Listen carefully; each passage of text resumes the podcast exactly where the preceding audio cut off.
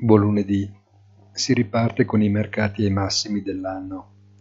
Alla caduta verticale dei rendimenti obbligazionari fa eco il massimo storico dell'oro, proiettato verso i 2100 dollari l'oncia, e l'indebolimento del dollaro di cui beneficia in quest'ultimo caso lo yen.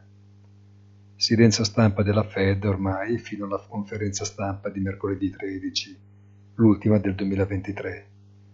Quello che si voleva dire è stato detto non è così scontato che si desiderasse venisse interpretato come i mercati hanno fatto, ma ormai la direzione è stata scelta. Buona giornata e come sempre appuntamento sul sito easy-finance.it.